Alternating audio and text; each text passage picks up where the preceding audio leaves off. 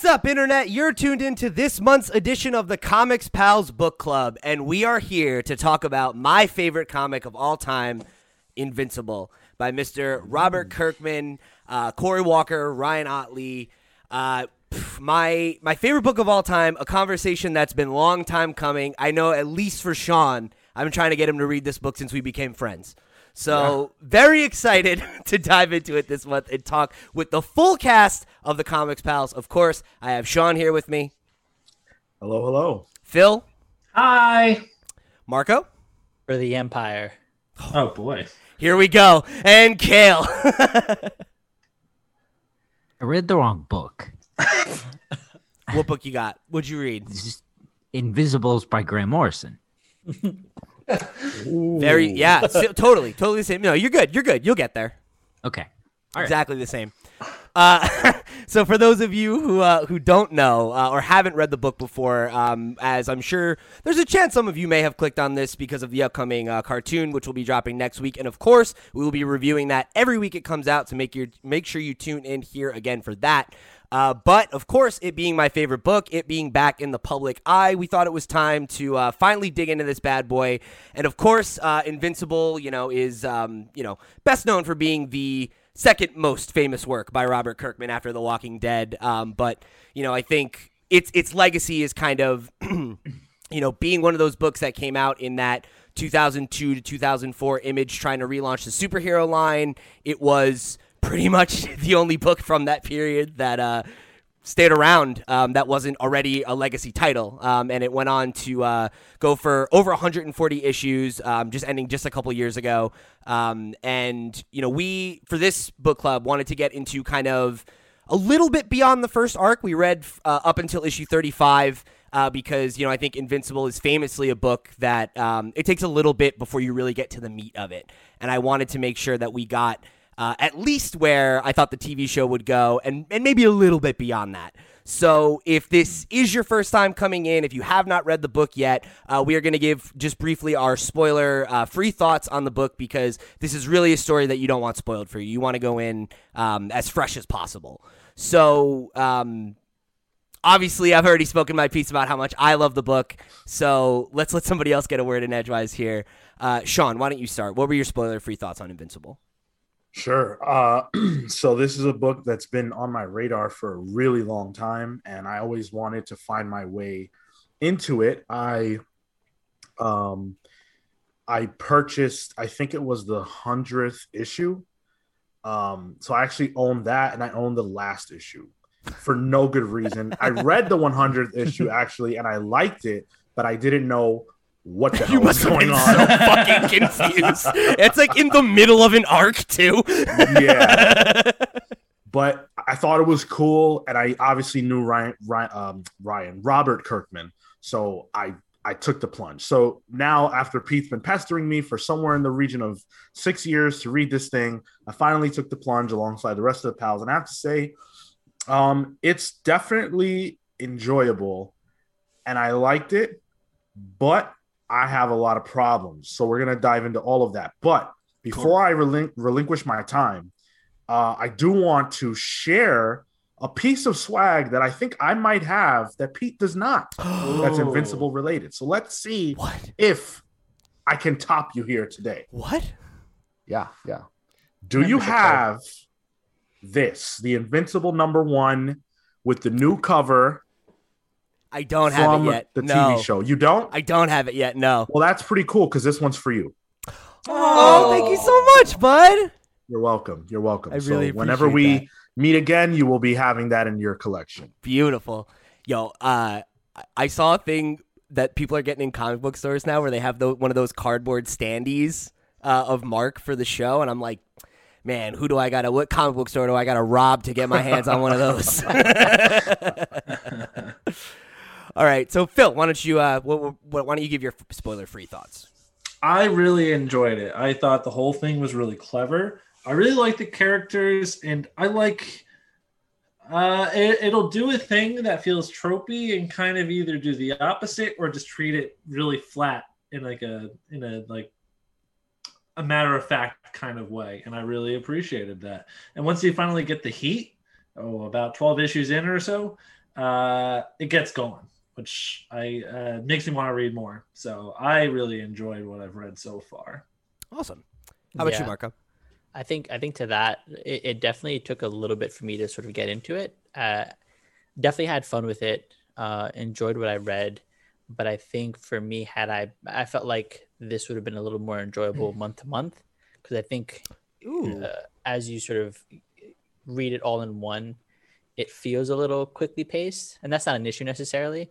But um, I feel like it would have done a bit better from from that perspective. That that monthly you know, comic release, I do enjoy the the tropes that it lays out, and the the sort of the ways the way that it goes in contrast with some of the more real life moments, quote unquote. And yeah, I think one of the things that surprised me was I guess the first twist, just because you had mentioned that um, I feel like on the main show, the trailer might have given a lot away, but I did not see any of it coming. So I, I Good. had a lot of fun with that with that piece, and I- I'm looking forward to see how it sort of gets translated on the on the silver screen. I'm Father glad. and son throwing a baseball. I didn't see that coming. Oh, Cale?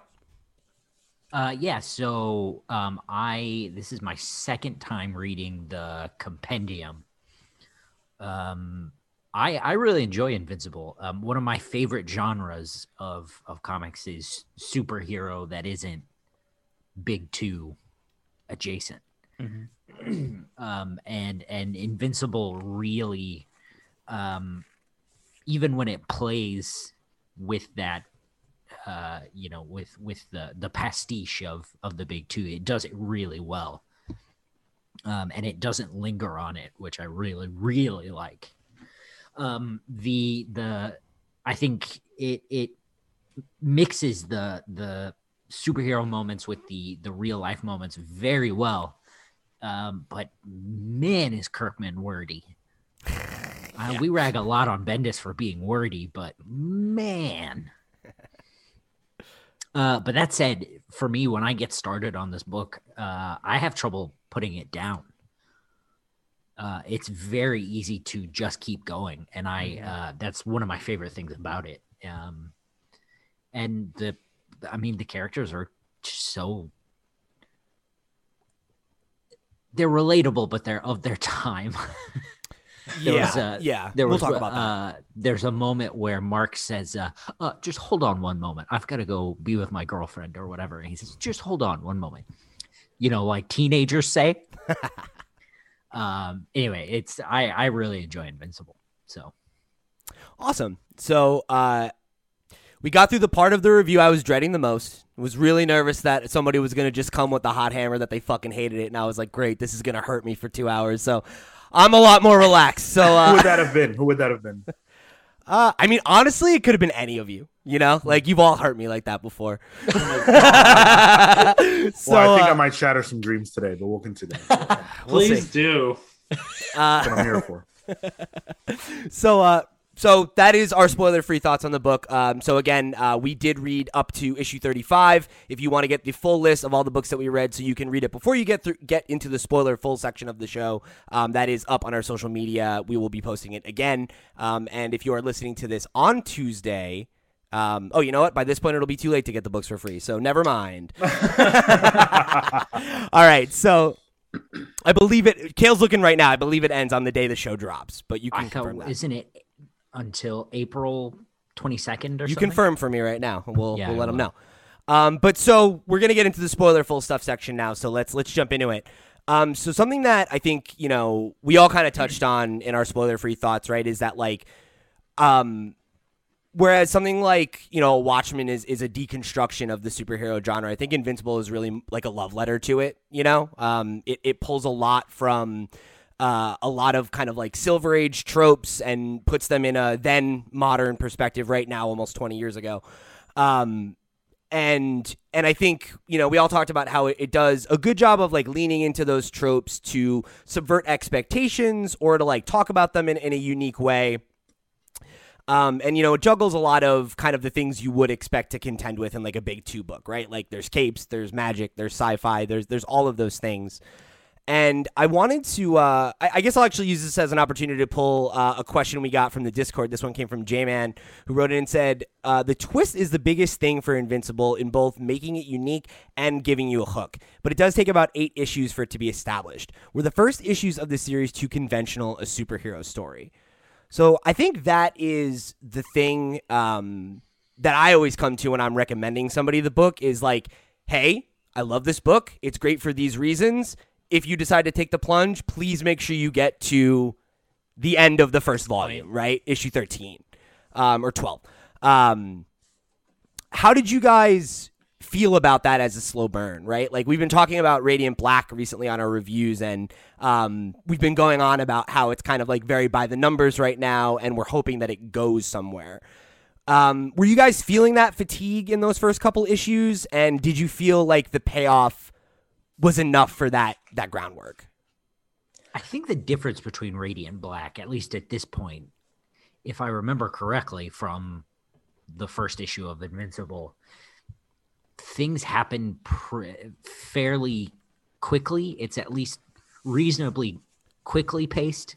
You get in, you know the world, um, and there's not a ton of secret identity faffing around. Whereas with Radiant Black, it, it it's really trying to establish like an adult's world. Whereas with Invincible, it's based on every other superhero story. Yeah, it's kind of able to use those things as shorthands for stuff that you already are familiar with. That's ac- that, that's actually a great point. Like the shorthand, because you know, I I guess there's almost an expectation from Kirkman that you understand where superheroes are, what they are, and what they sort of represent. That you can kind of come in and see, oh, okay, cool. Like The Guardians of the Globe are the Justice League. exactly right. Like uh, Omni Man is the whatever analogy to uh, Superman, and this is his this is his son, etc. There's a lot there that you can draw parallels to that helps to cement you immediately, so you don't have to like necessarily figure out what everyone's deal is. I think what what I was in what I was sort of comparing it to was um, oh my god, uh, Black Hammer. Like there's I feel like Black Hammer draws a lot of inspiration from this in terms of the way that it builds on some of the non big two superheroes. And this is sort of a uh, not a diet version but like a less uh, a less you know grim post watchmen sort of uh, world where black hammer that's like the focus. This is very much more like the bright vibrancy of what superheroes can be in I don't know if I agree with that. Well, I- maybe remove Black Hammer and put in the boys, right? Or something else like that. Like I I think it does strike that balance of like the flavor is that kind of lighter like silver Yeah. age superhero thing until it's not. Right. Yeah, exactly. And and I think because of that, you get lulled into this really nice pace. Um, I think had it been me picking it up issue by issue, I might have dropped it just because I'm like, all right, like I get the gist of what this is, and I'm not always partial to a superhero story, so I'll probably you know drop it at some point. But um, I think if it wasn't for the fact that it introduces me really quickly, almost like a manga, I probably wouldn't. Um, I probably wouldn't have uh, dropped it just because there's a lot that goes on in that first issue, sets everything up, and then from there you just kind of go rolling. And then that twist, that's when you know it's like, oh, okay, I get it. This is where we're here. This is why we're here. Yeah, the I world- so Yeah, go ahead, Phil. I was just gonna say the world building in our early issues, it does a really good job of kind of establishing everything, but then kind of letting go and moving on. hmm Uh, so I've read the first trade of this before uh, recording here, um, and I didn't like it. Uh, I thought it was really generic, I guess, um, and I didn't like the art. That was the biggest thing, and that that shifts um, and becomes a lot uh, a lot more to my liking, I guess. Um, but I also knew about the the big twist Uh, uh, I found out. I don't even know how I found out, but I, I I've- I've known about it. So it was easier for me to hang on because I knew that something major was coming, and the only Sure. question for me was just how is that going to happen. Um, and so I guess it's kind of difficult to to uh, evaluate the series from a perspective of not knowing because I've never not known. But um, the first issue is interesting in the first few because they really are at least they feel really um fast. Like they get you through so much so quickly. And it's kind of fun. Like you're getting to learn about mark and he's you know this interesting character and you know his dad is this major superhero and it definitely gives you superman vibes as as has been said here. Um and obviously at this point the concept of a of a of a bad superman is something that we've seen time and time again but what makes this different is that the focus is not on him the focus is on his son. And that mm. completely turns that dynamic on its head because now he has to contend with what he's dealing with. And there is definitely a difference between the book before you learn this information and after. So i think that the reveal was super successful. And the biggest way it was successful is that there's this sequence where you know uh, omni-man is explaining to his son like where he comes from and stuff and then you see that same sequence kind of mirrored oh, but yes. now you're learning the truth of it. And i thought that that was one of the moments where robert kirkman as a as an artist came through like as a as a true storyteller really shines where he uses that mirror and it's like damn this is screwed up. Um, so i really like that. And the first 12 or so issues are fine. Would i have stuck with it initially if i were just a, a weekly reader Probably. Um, just because it was interesting enough that I could have gotten by with that at 13 years old. Sure. Yeah, for sure. I, I, I like your point on like the mirroring because I think that was definitely a super effective tool because you know it, it's the again leaning on the tropes that one would know for superheroes, right? It's like oh this is just the superhero origin, right? Like cool, this is the baseline. Now I can go on from here and build everything else on top of that. But you sort of get put in a similar situation as Mark, where it's like, well, wait a minute, I was lied to as the reader, but I can only imagine what this now means for Mark, and and that gets played up by the fact that uh, he finds out, you know, because he sees Omni Man actually murder uh, a, a, a teammate, right? Yeah, yeah, absolutely. So, Sean, you said something that um, I, I, wanted to to pull on. So, you talked about the way that um, that Kirkman tells stories, right?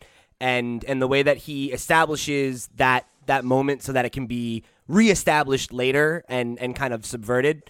And again, right, there's a lot of that subversion in, in Invincible, and I uh, apologize if I if I use that word 20 more times.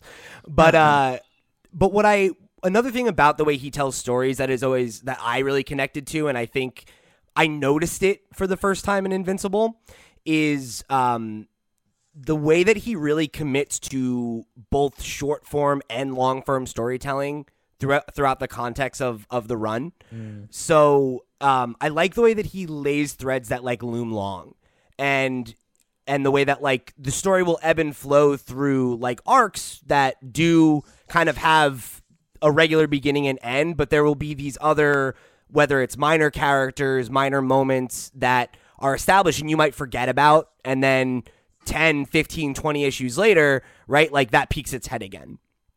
So, with that in mind, um, did that was that something that resonated with you guys? Was that something that that you clocked as it was happening?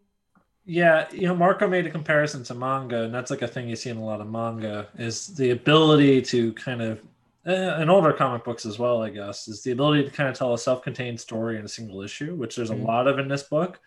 Uh, you know, earlier on, he meets a guy who's uh, he comes to the planet to check up on it, basically, and like, Allen the alien, Allen my the boy. Alien. That's right, and he's told to fight him, and he talks to him, and you think this is just a great standalone issue, and it was, but then it kind of plays off later.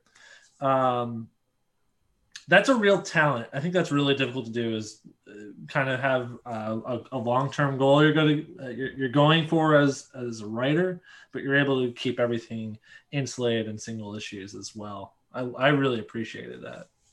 I, I, my thought as I experienced like that alien the Allen the alien specifically was that damn this is the kind of shit that Phil is gonna like. like immediately, I was like, oh, this is like okay, cool. It's a contained story, and then he pops up like a few issues later, and it's like, oh, cool. He came back to like tell this this whole story, and then he has a standalone issue. And I'm like, oh, damn, like no, this is like a long, this is a long play, and then you get other moments where like Robot, for example, is a long Yeah. ass play like Yeah. That you don't get to see until issue what thirty, And it's maybe? it's never the main story, right? It's Right. never once been the main thing that's going on. Mark has no idea that it's happening. It's happening Mm-hmm. on the periphery.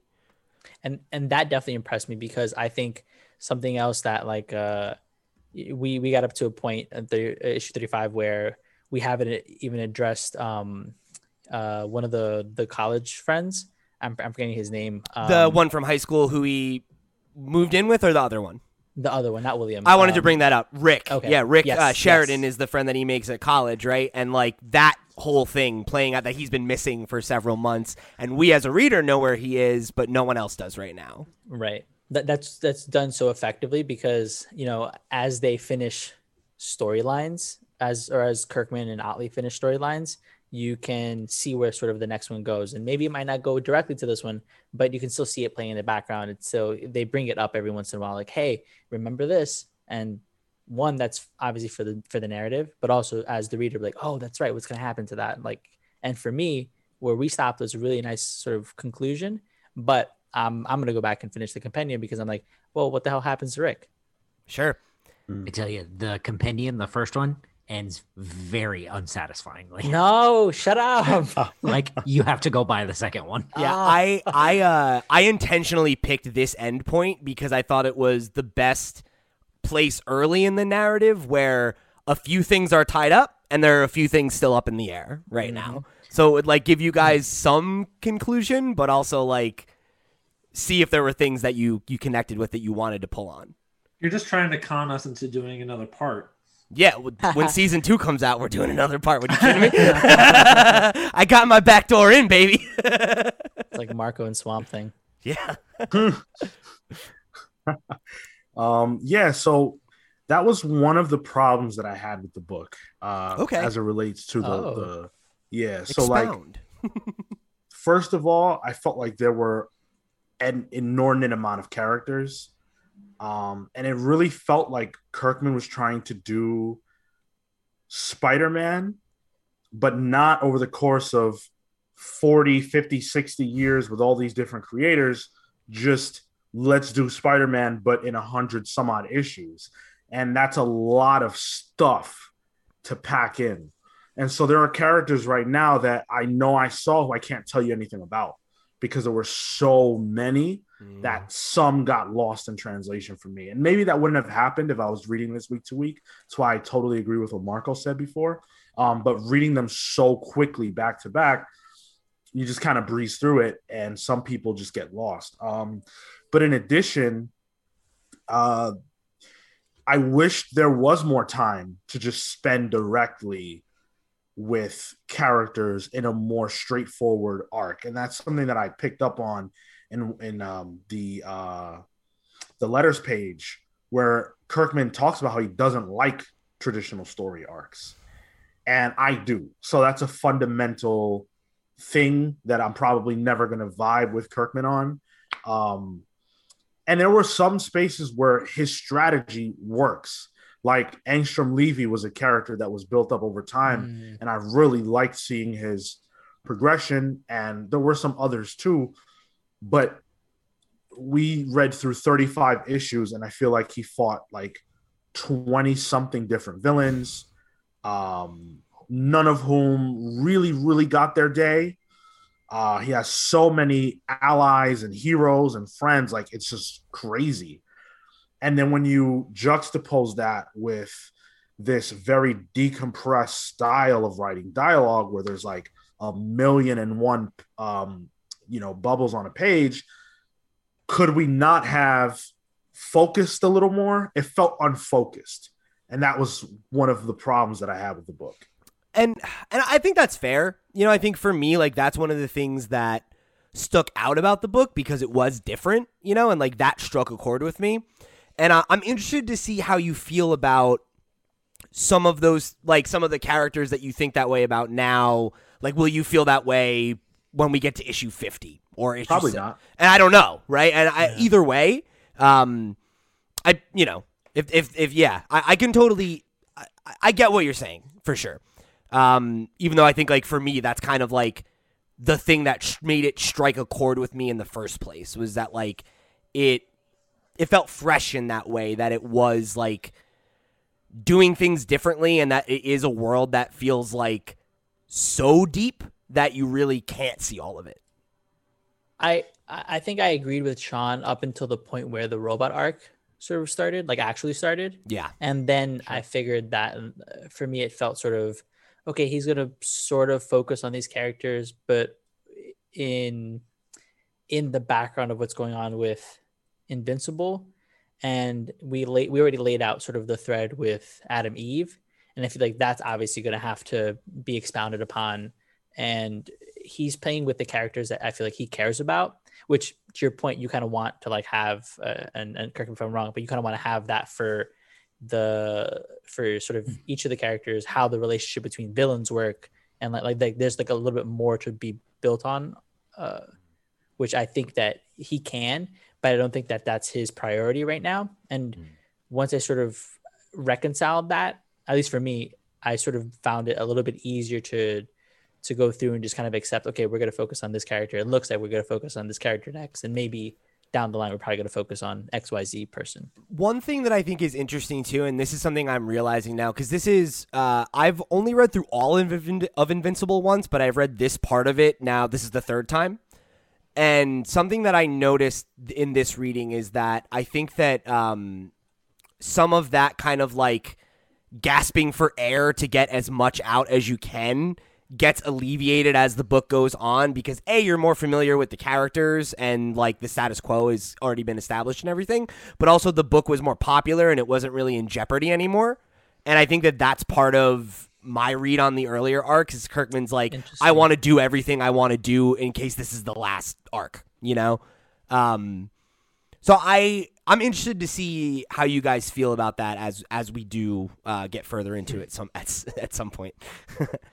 um, think- no, go ahead, Kel. Yeah, I think too, it's a case of Kirkman, both as a writer and then sort of acting as like, well, sort sort of shifting his uh, POV. You know, so are we focused on Mark for the whole time, or and you know, is that is this Mark's story, or are we gonna shift around? so that the like the the the narrator who you see a couple of times in like the Alien Alien stuff and um you know is it is it the type of POV that is uh first person is it following uh Mark is it f- uh, an all-encompassing narrator who knows everything sure. he's sort of it, Yeah. it feels like he's picking and choosing a bit So I think to and go ahead, Marco. sorry, sorry, Sean. I mean, uh, Cale, were you gonna finish? Uh, well, and to Sean's point, you know, if you're looking for a villain to get his day, if Kirkman has his favorite characters and he's sort of picking and choosing who the story is going to be about, you know, those the characters you like are probably going to get short short shrifted. right and that's where i think is to sean's point the unfocused part where like I, i'd agree to that extent um but i think i was a little more willing to give it a bit of leeway Oh, I, I mean, I, I give it, I'm, I, I give it leeway. I, I don't, um, I don't hate it for that. That's just No, no, something sure. that, you know, came up and I, and I noticed and was like, It created "Ah." friction for you. yeah. Yeah, I think that's legit. Um, there, something that you guys touched on, I did want to uh, tap into. So, kind of um, in line with that, like compressed storytelling, right? And the fact that there are kind of like there are kind of two kinds of issues of Invincible, right? There's a normal issue of Invincible where it's about Mark and a thing's happening or one of the other characters, and then there are um, these kind of like outlier issues that are you know there there's like the great example of like issue number zero which is effectively a recap that was to bring on new readers or whatever but i'm thinking more like the second half of issue 25 right where you get the origin stories of every other superhero that we know that's been a major player at this point pretty much and um that that uh those issues right they are kind of an extension of that love letter to comics thing where like Kirkman writes these very like hokey jokey captions. It's very much like aping and lampooning that kind of like old school style. And, you know, it's it's like very corny at times, but I also think that um I think it's it's effective to to establish those characters and give us things to hold on to with them as we move forward with them, right? And like I think it speaks to how much he had to say about this world and and the characters that he did create and that he wants the characters that he wants you to feel something about to feel you know fleshed out and and like they're multidimensional and multifaceted whereas some of the characters are just kind of like you know throwaways I, So- I didn't. yeah. Go ahead, Sean.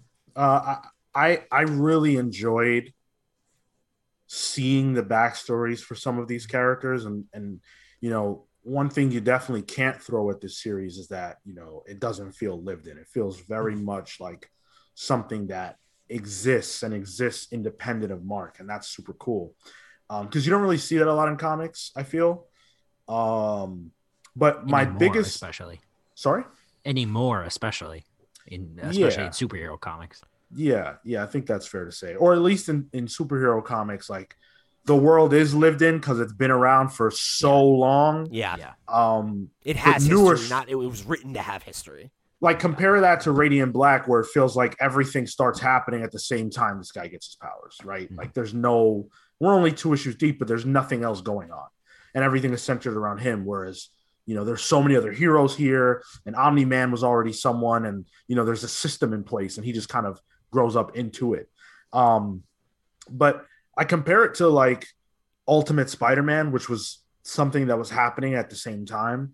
And um Ultimate Spider-Man has less characters probably. Um, and when they appear, you're probably more immediately aware of them because it's like, all right, yeah, this might not be Eddie Brock, 616 Eddie Brock, but you get it already. You know, you know what Venom is, you know, so there's like less work he has to do, Bendis did, than Kirkman to establish these characters. But um Kirkman like takes a long time to get there. Like Monster Girl, I can't remember what issue she was introduced in, but Like two. issue No. issue two. no no no no it's it's during the guardians of the globe tryouts which is Like like after. Oh, that's like sorry. Get murdered. issue seven or eight it's the second issue that Ottley wrote he that's actually I, posted I about it on twitter it today That's what it was. Yeah. That's what I saw. Monster Girl's my favorite character. And Ooh. yeah, Okay. I thought she was awesome. And I love um her. I wanted more knowledge of her faster. And because this story is not structured in a way where it's an arc, so it's it's going to focus on these characters, I had to wait something like 13 issues to get more information about this character. Like, yeah, there's bits and pieces, but to get concrete details, I had to wait a while. Yeah. And that was something that bothered me. Obviously, now that I know those things, you know, going forward, it won't matter. But because I don't know what comes later, speaking just about now, that was definitely something that I felt frustrated by. Black Samson and the other dude whose name I don't even remember being in a coma for like forever.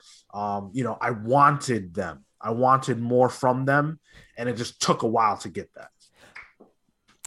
oh man i I, I just I'm like thinking about stuff that happens like 50 Sure. issues from now, you know? It's like, oh shit, like I can't wait for you to see this, you know?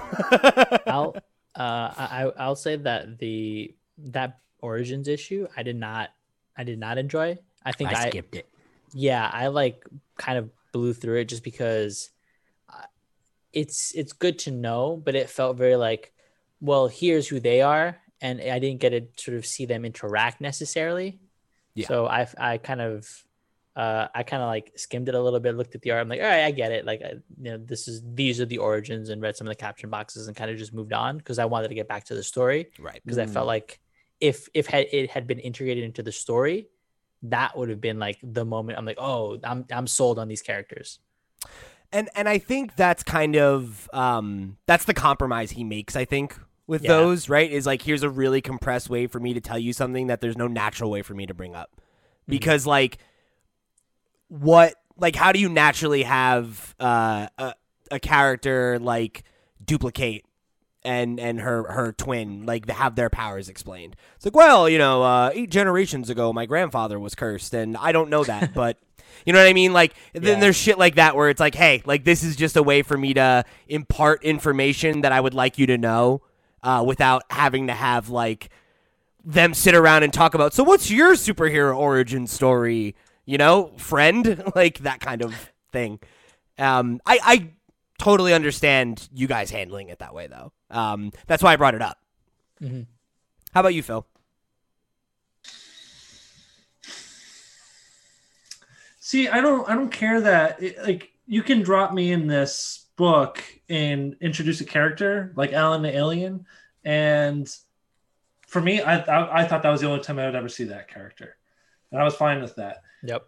And even when you go back and read old X Men comics, you know, you're introduced to characters, even in like giant size X Men, like you don't necessarily know. You know, my favorite X Men character is Nightcrawler. You don't know that character's whole deal necessarily right out of the gate, but you know, over 40 years or whatever, you, you know, other character, other writers and artists iterate on those characters. So, you know, th- how many issues did this whole book run, Pete? I believe it's 144. So, I mean, we read 35 out of 144. I, I, I went into this fully expecting that I wouldn't know everything about everyone. Sean, you laughed. What's up?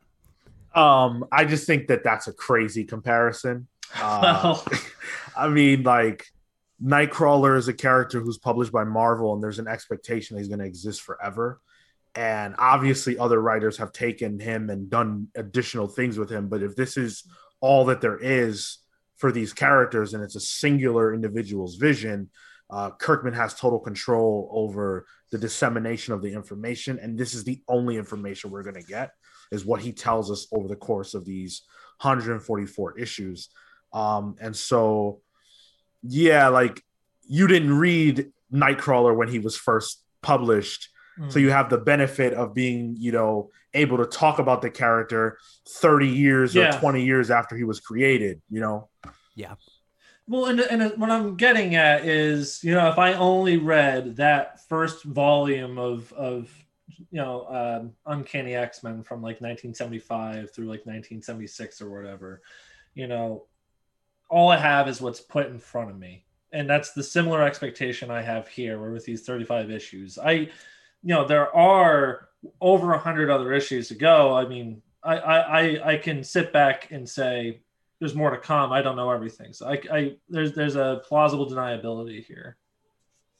So, in terms of that more truncated kind of delivery system, like how do you feel about that as a concept? Like, did, was that something that worked for you as a way to give you information about the characters in a way that was like digestible, or do you feel like more like Marco or and Cale, where you kind of wanted it to be contextualized in the narrative more? Maybe I I, I can see that. Um, Cale at the very beginning mentioned that Robert Kirkman can be really wordy, and that certainly is true, especially when he's trying to. When you said that uh, he wasn't sure how long this book would last for, it made more sense. He wanted to get all his stuff in, and you know, if it gets canceled, it gets canceled. He got all the stuff in, right? Uh, that makes it that makes it kind of info dumpy and it crams a lot in a single issue but it didn't bother me it really i felt transported back to this kind of time in comics too uh, so maybe i was along for the ride uh, i was okay with it Cool. So uh, that that takes us to kind of I think one of the other major elements of of Invincible as a story that I wanted to try and touch on, right? Which is um, kind of that juxtaposition of of the like the light and the dark, right? That uh, a large amount of the subject matter of Invincible is kind of um, you know, like I said, like this more sunny Silver Age kind of stuff. There's a lot of you know personal problems and you know um, oh he's trying to juggle his life and his girlfriend and like that kind of typical Spider-Man shit. But then there is also kind of like uh, the exploration of like Mark's mother's, you know, uh, collapse after Nolan leaves Yeah. and her becoming an alcoholic, right? Um, Mark and and Art, right? Just, uh, struggling with um, the idea that the the Nolan, the Omni Man that they felt they knew was maybe never a real person. Um, but then there's also kind of like you know in a probably more visceral sense in terms of the darkness, like these very very you know um, bloody like violent fucking fights, Yeah. and they're not all that way, right? But like when it goes there, it fucking goes there, right? Like we talked about Angstrom Levy and then the the resolution of of that uh, storyline, that entire uh, moment is is heavy, right? And is is is scary, uh, and then is very very violent. And um, this is another question from J-Man from the Discord, right? Something inherently tied to Invincible is that it's seemingly lighthearted series, only to then have extreme violence and heavy drama. Are those shifts jarring or enjoyable? No, they're super enjoyable. I the there was a moment where I was reading this and then the part where Mark's mom just like collapses and says like why did you drive him away? And I was like, oof. Yeah. Fuck. Like I turned to Mary and I was like, fuck. She's like, what's up? It's a good book. I'm like, dude, it's heavy shit. Um Yeah. but it I I think it it's balanced really well because it uses contrasts a lot and Yeah. it That's a good goes from it goes from the moments of you know lighthearted superheroism to uh real life drama to uh heavy superhero shit to lighthearted family adventures. And and it it uses those sort of like in my mind those um those four boxes of storytellings and just kind of like bounces around between those sort of sectors. And because it's able to do that it crosses lines pretty seamlessly because you can place those all within like you know similar um, within like a similar space right? Like it'll go from oh we're gonna go lighthearted superhero and then drop down to a lighthearted adventure and then go to oh heavy superhero violence and heavy drama right? It because it's so close to each other it, it's able to transition seamlessly and it's able to transition in a way that affects you as a reader. And i definitely felt that. I i, I thought that those um those weren't necessarily dissonant but they helped augment each other because you go from such a mood to such another extreme mood and that elevates that work Yeah. To add to that, I would say that is jarring though, but in a good way. So that when you do get to extreme violence, um, like when you find out about Om- uh, Omni Man, for instance, that's incredibly jarring, but it's captivating. It's Mhm. compelling, uh, and it's because everything that's been established up to that point doesn't lead you to believe that's where it's going, and I it makes it- that point in a really aggressive way. It makes the stakes feel real.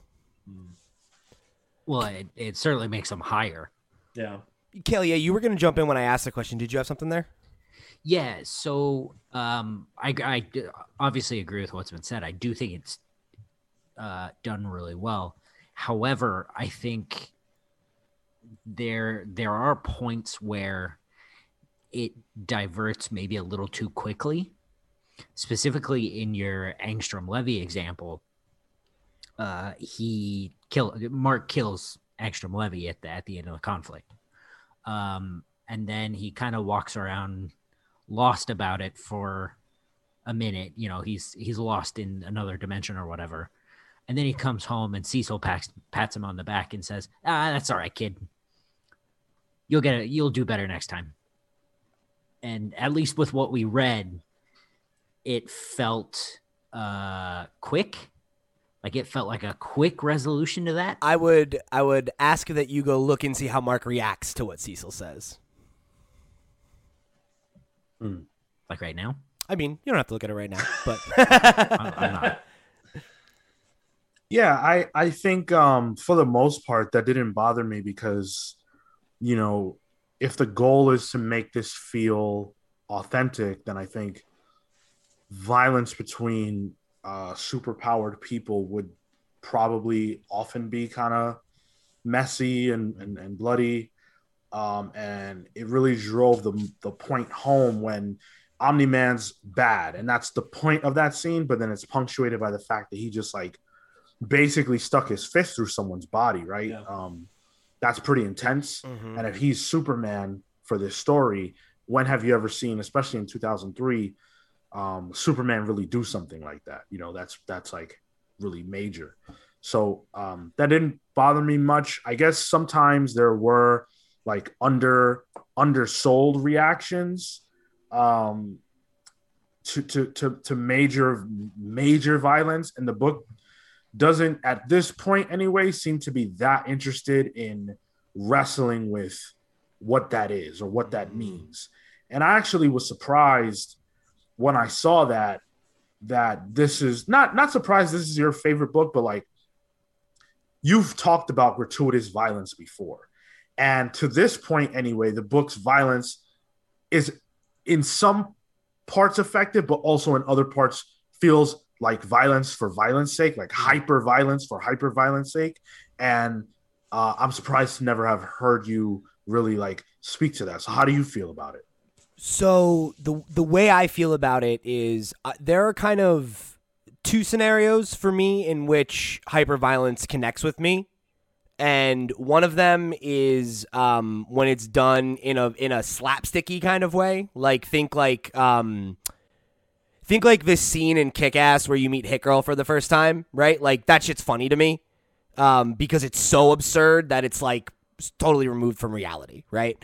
Whereas with Invincible, what I like about it is that I, I think that the the hyper violence, um, I think it it grounds the the conflicts in a way that makes them feel really really tense. Because I remember when I was reading the book for the first time, every time, and and I probably didn't realize this until around where we are right in the story that every fight and, and not even every fight, like any given moment could be lethal for any character, right? Except probably Mark. Um, and, and that set that in my mind, and that was that is something that um that the book comes back to again and again, and it it echoes itself, and it becomes more and more a theme throughout in terms of like. Because right, because up until this point, this is the first really violent thing that Mark is like had to do you know, that wasn't like in the context of something insane, right? Like the entire planet's under attack by aliens, right? Okay, like shit's gonna get bloody. Um, beating a guy to death because you want him to be dead is a way different thing than that, right? And how he grapples with that, how those kinds of decisions are things that continue to come up, and how those the choices that he makes or doesn't make impact him or the people he cares about or his his own like sense of like right and wrong are things that um that I I are why I find it compelling. I um Sean, do you have any as like a specific example? Because I guess for me, I sort of expected more violence from what I had sort of imagined. So for me, it, none of the scenes necessarily came off as like hyper violence. And one of the things that I sort of imagined was Sean's like, face for you audio listeners. Sean's eyes just bulge. He's like, "What?" I mean, did we read the same book? He obliterated Levy or Levy. He does, but like that's a I Tuesday like, for Marco, dude. I mean, I guess apparently, and and I guess like if, if it, I've at this point have read worse that maybe I'm just like desensitized to a certain extent of it, but I, I expected I expected worse to like when it came to the violence piece. I've read worse, but I don't think that that negates how violent certain scenes are. Yeah.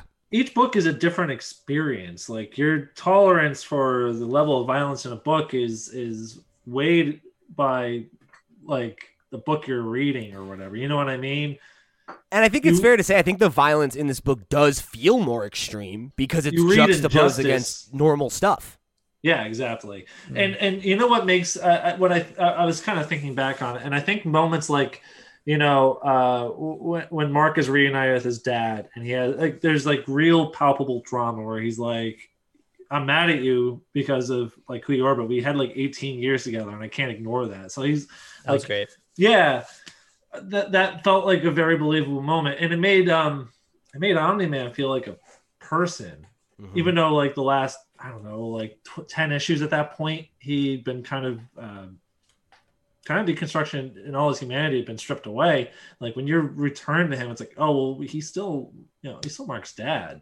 And so like when you uh, this goes back to Mark's uh, Marco's original whole point where it's like you get this hyper hyper hyper violence juxtaposed with like this very real drama. I think it plays off one another really well.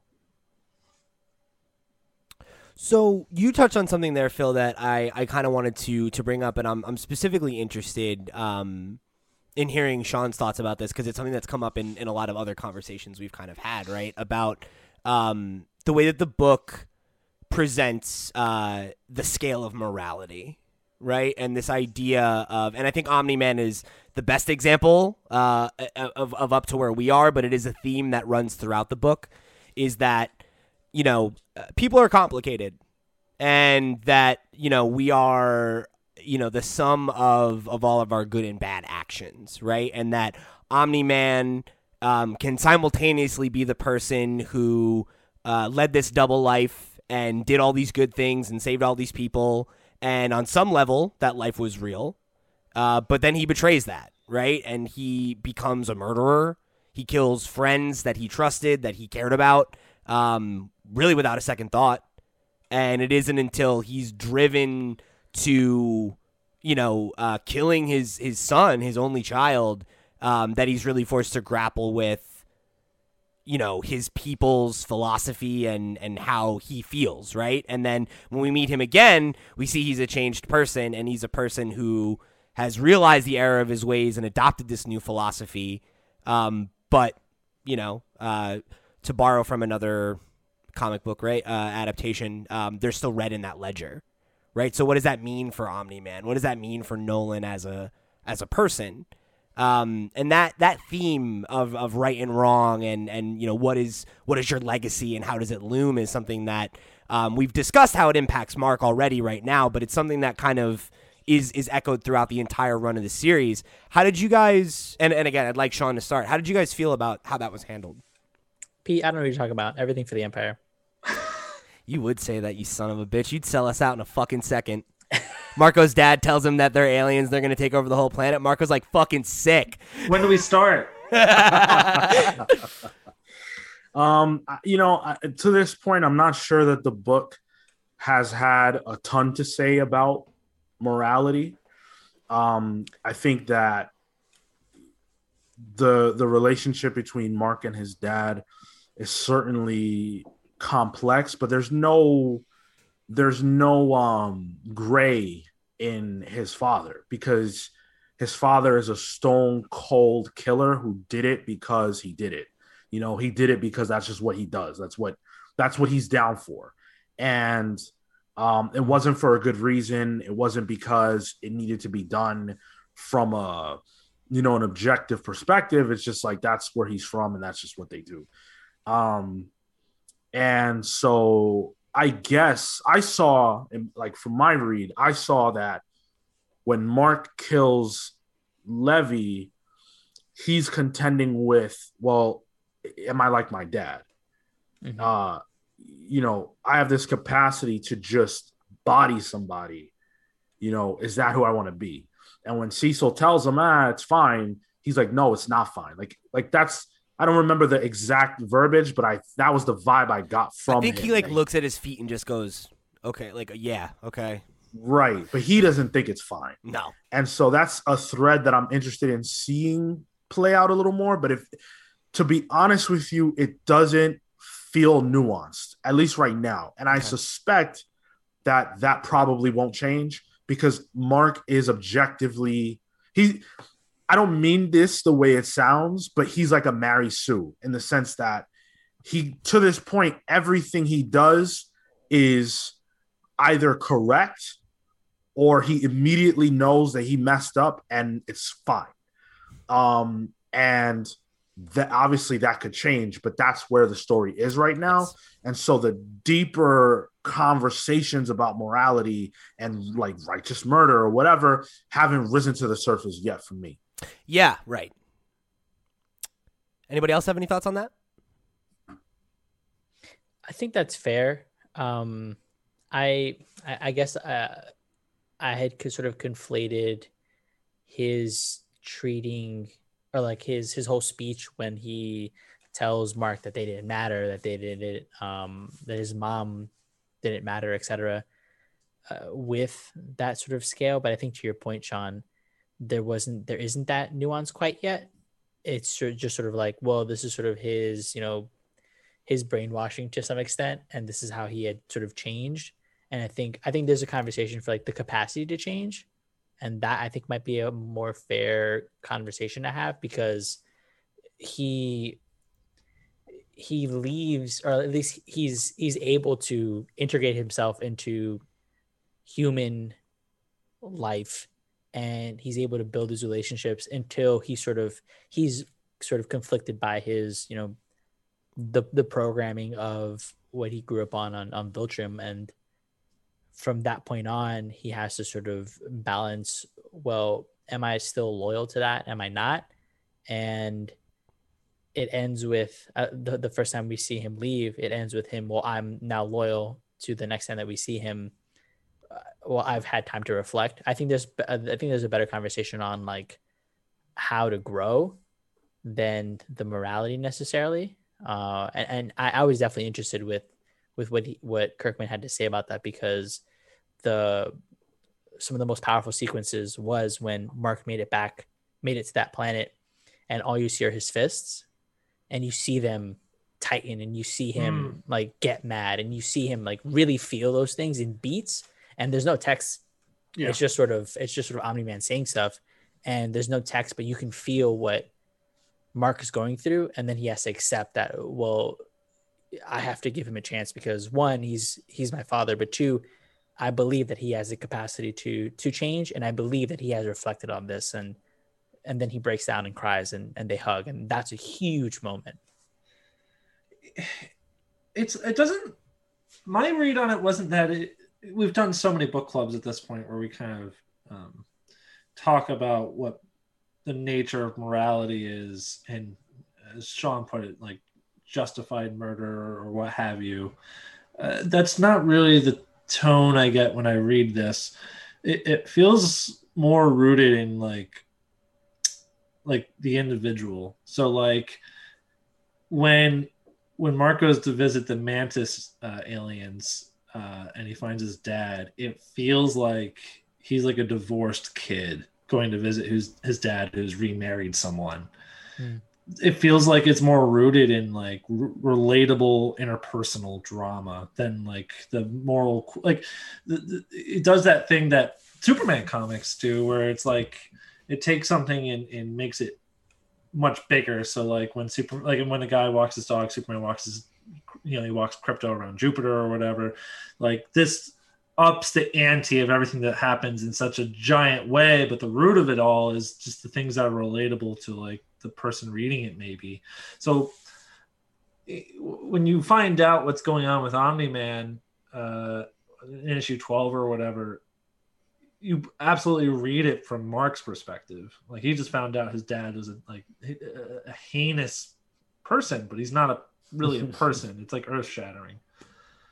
Um, it doesn't really ask you to consider Omni Man's perspective. Like you're reading it from Mark's perspective, you know.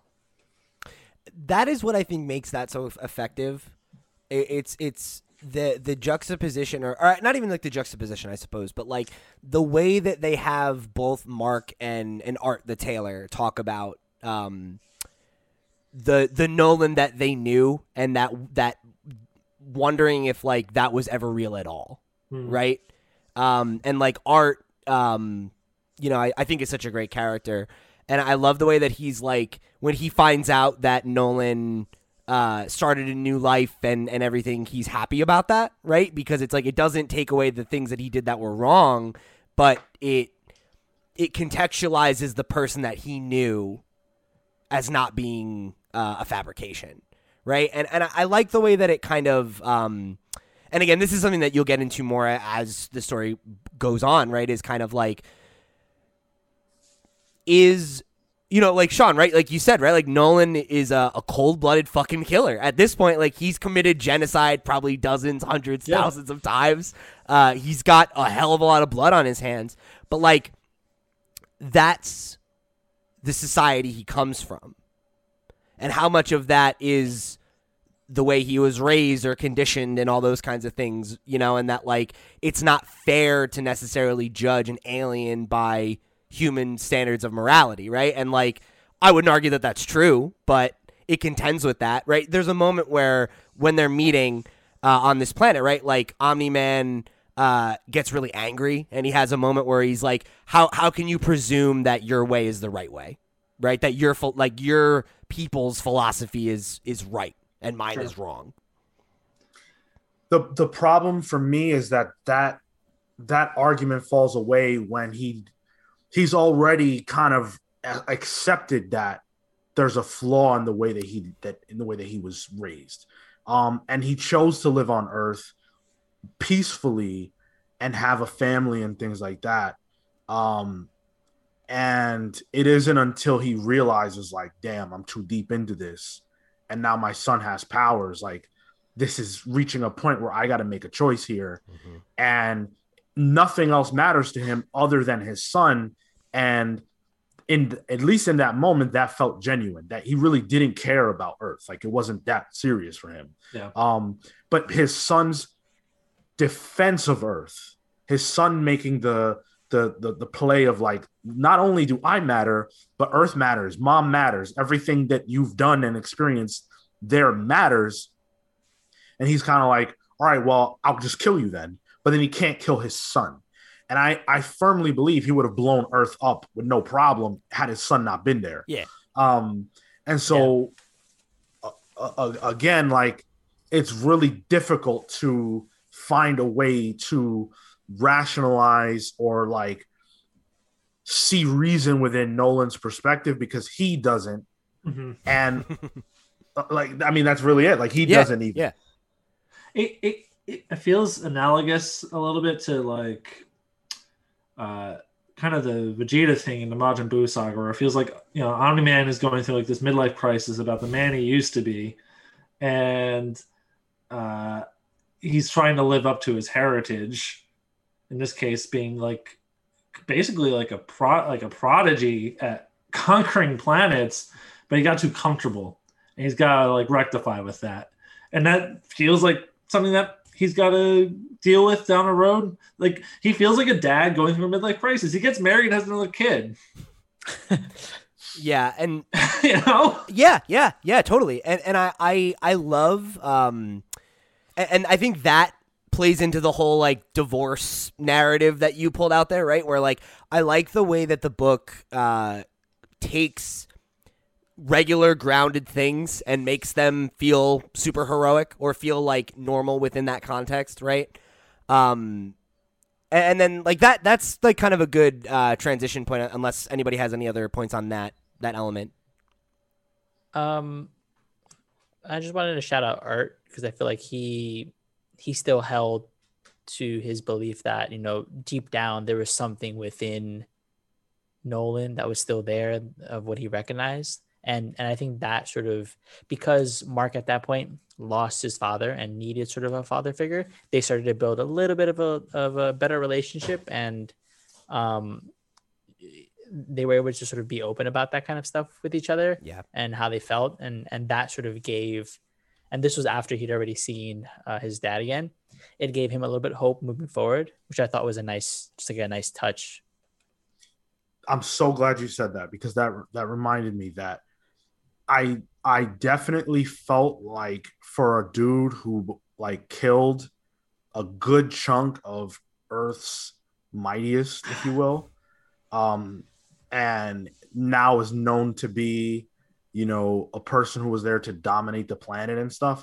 He gets off easy with everybody, everybody, who- like, and that was everyone. Everyone's kind of like, nah, you know, I'm sure there was a real person under there. There Mm. has to be. Um, you know, Mark is like, I think right, that's well, only Mark and Art. Even the mom, the mom, Oh, sure. when she when when he brings the kid, she's like, or but even before she knows about the kid, she's like, well, did he mention me? Um, he's a murderer. he wanted to kill you. He does not care about you. dude. yeah but but you build up such a relationship with a person that you can't just wash away what like 15 plus years like, just like that like Yeah. Okay. If your if your if your husband cheats on you, but not if he's a genocidal maniac. Dude, it's, it's legitimately the Vegeta thing where it's like, no, this guy's a planetary murderer, but nah, dude, he's okay. He's chill. He's good in him. But but I loved him. Yeah. Right, exactly, exactly. well, I mean, right? Like, like, funny enough, you know, um, that's like what how, that's how art feels about it, right? Like, he's like he was kind to me, like he was like we were friends for years and years and years, and like it's hard for me to imagine that that was all fake. Um, and and again, I think it speaks to that kind of idea. Um, that is something that is kind of echoed throughout Invincible. That like that again, people are complicated, right? And that like we have different shades to us, and we're different people in different situations. So, uh, it, it's funny because earlier, uh, Sean made a joke about how the cast of this story is just fucking enormous. Um, and one of the things we often like to do when we do our book clubs is like talk about characters. And to even just talk about the characters who are like relevant actors could be an entire podcast because there's so fucking many of them. So I think what I would like to do is uh, build on something that uh, that Sean threw out earlier, where Sean, you had said that Monster Girl was your favorite character. Um, why don't you speak to that, and then I'd love to hear who everybody else's favorite characters are. Well, first of all, Monster Girl is very unique. Like I've never seen a character like that who has she's regressing and then her her power is enormous but it's tied into something that's me killing her basically. Like eventually you're gonna you're gonna just die. And that's awfully horrible but she doesn't seem that bothered by it. Like she's down to clown. She's down to become the monster when she has to and i loved her attitude too. Um you know and it's and it's weird and awkward um but she's like hey i'm an adult. I'm not a kid. You're looking at me like i'm a kid but i'm not. She's like a thirty-year-old woman. and- yeah, and I thought that that that created interesting moments between her and the characters, and her story is not that well. It's it's somewhat sympathetic, um, but I could do without all that. I don't need her to be sympathetic. In so like in terms of her backstory, you know, they tried to tell us that she was like this prissy girl, and you know, she she she got cursed by her by her grandmother, and I guess we're supposed to feel bad for her. It was uh, she hooks up with a guy on a on a school trip, and it's his grandmother. Oh, it's his grandmother. Yeah, Okay. yeah. Um, and I guess we're supposed to feel bad for her. And I kind of did, but at the end of the day, she don't care that much. So neither do I. she's having a blast. She's a monster, and she's just trying to hook up with somebody.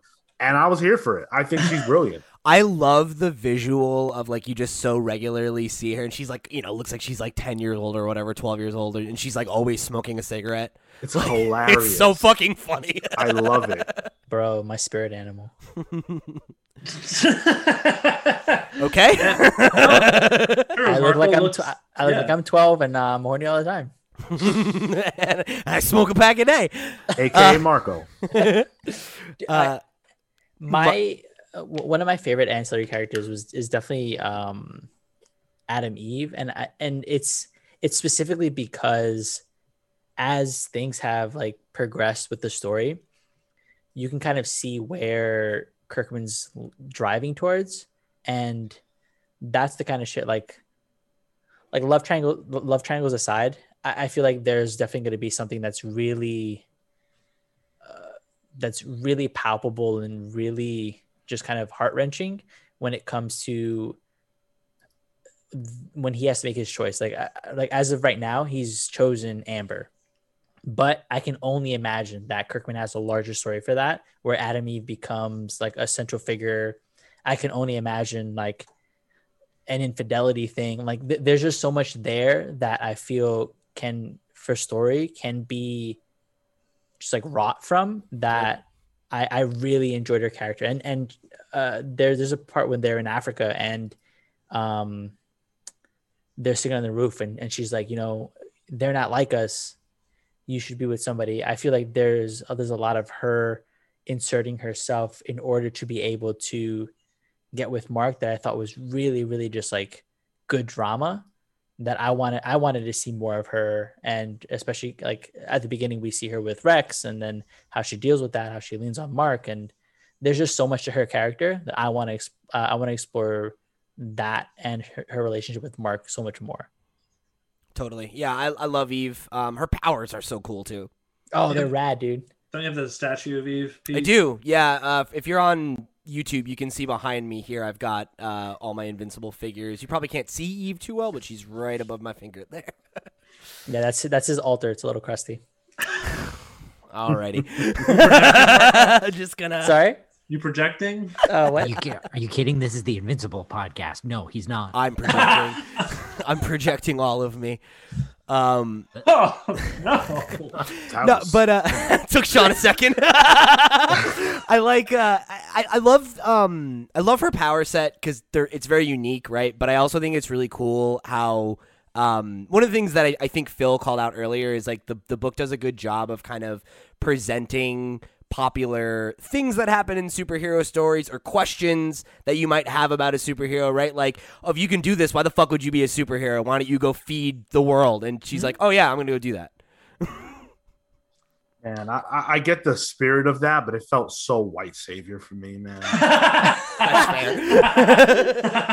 I feel like every white girl just decides like they want to go to Africa and like feed all the poor black kids, and it's just like, dude, please. Yeah. And bro. then- and then come also South there's that- There's that sequence where she's like flying over them, and they're like, ah, and like no interest in what she's doing, how she's helping them, who they are, what they need, how they feel. Just I'm white. I'm gonna come through, solve all your problems. No big deal. That's I like too that when uh when she invites Mark and Amber, she's like, "Yeah, just come to Africa." And when they get there, there she's like, "Welcome to Africa. It's Africa. We're in Africa."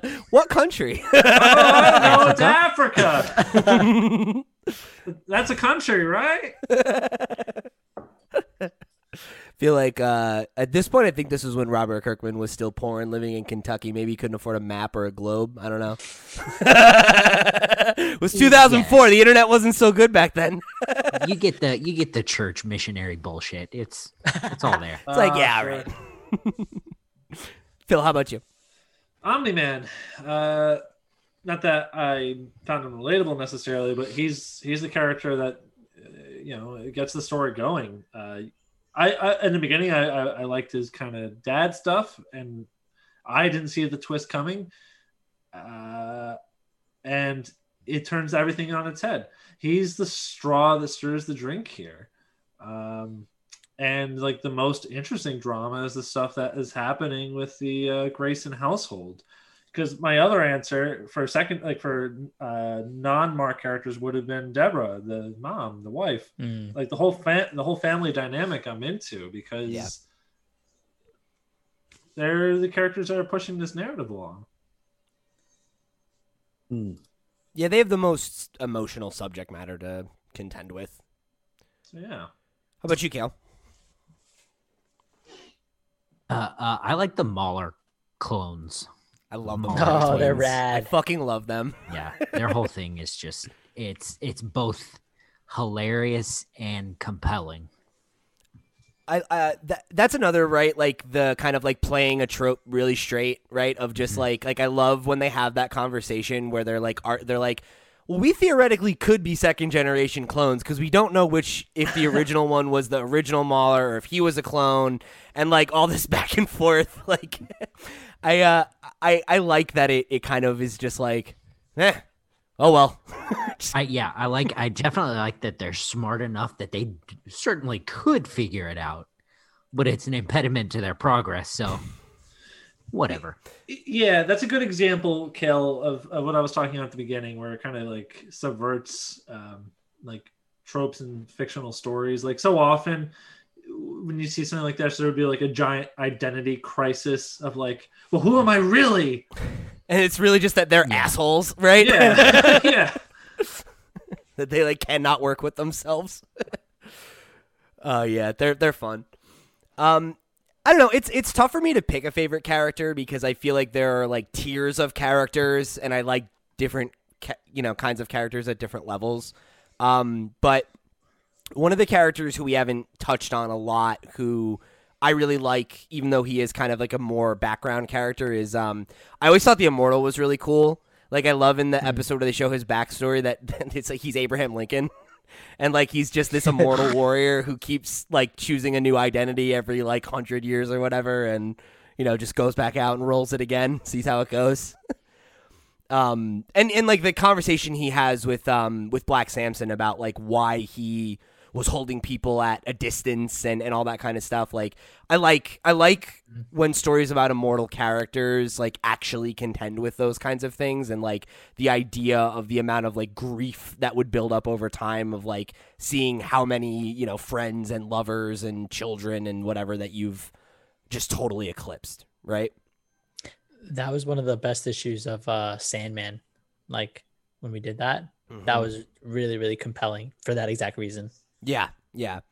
Um, and I, I remember there's like he has this one line where he's like, I remember like the way that they all smell. I remember their favorite Mm. foods. I remember their favorite books, like all those kinds of things, and like just the amount, like thinking of the amount of weight that that would place on you as an individual if you did still feel like a person. You know, if you didn't get so removed that you don't, you're not like a Doctor Manhattan type, right? Like you still feel like a man, um, but you've just got all this baggage that you're constantly going to be carrying around. I think Immortal is one of the the best examples of Kirkman's long form storytelling working well because at first it's like all right whatever who cares? And then you get to that issue and it's like oh there really is someone here. Now you kind of want to root for him. Um, or or if you don't you at least understand where he's coming from and it actually recontextualizes everything you've seen before as it relates to him because clearly you know he's only acting this way because he has trauma that he's uh, working through. And uh, i really appreciated that. I thought that was that was pretty good. So, I wanted to talk a little bit about kind of what is uh, what's next for the book, and like what are the kind of threads that are are up in the air right now, and and kind of um, how you guys feel about them presently, right? So, like obviously, we talked a little bit about um, everything that's going on with Rick uh, and and the Reanimen and D.A. Sinclair, the you know the creepy scientist guy in the bell tower. Um, but you know, I think the the bigger looming story, right, is is the upcoming you know conflict with the the Viltrumites, right? In that, uh, the the resolution of of Mark's reunition with his father, right, is that they're defeated. He is arrested and you know um, being taken to to either you know see trial or be executed or we don't know, and you know they basically tell Mark like okay like you've proven that you're strong enough for us to to entrust you this mission. You've got a hundred years to figure it out. We'll be there. You're either ready to turn it over or we'll kill you. Right? And then where we ended the arc uh, is that message that he gets from his father right? Read my books. And he finally figures out what he meant by that. He has this potential you know uh, these books that could key into weaknesses for the Viltrumites and all these other things. Um, how did you guys feel about that as being kind of where we left the story for now? I think that was a that was a pretty good um, ending place, and I really like that as a. Obviously, it's a way more of a cliffhanger for us because we're not gonna, you know, we're not necessarily going back to this next month. You know, issue thirty six, we're not gonna be reading that next month. Um, but if you were reading this week to week or month to month, uh, that's pretty cool. Like, man, okay, they just got completely smoked by these Viltrumites. It looks like there's no way to beat them. Um, and now we know that not only is there a way, but that Omni Man kind of put that in his books. And it's like, well, wait, why did he do that? Was Mm. he kind of always thinking that something might happen like this, where that might be necessary? We don't know. Um, so I don't need those answers right now. Um, but it was still cool that that got threaded in Yeah. and I'm actually intrigued to see where that goes. Um, Pete, you can tell us the truth, right? Mark turns over the planet in the next hundred years, right? Yes. I don't know. Have to tune into the next book club. Okay.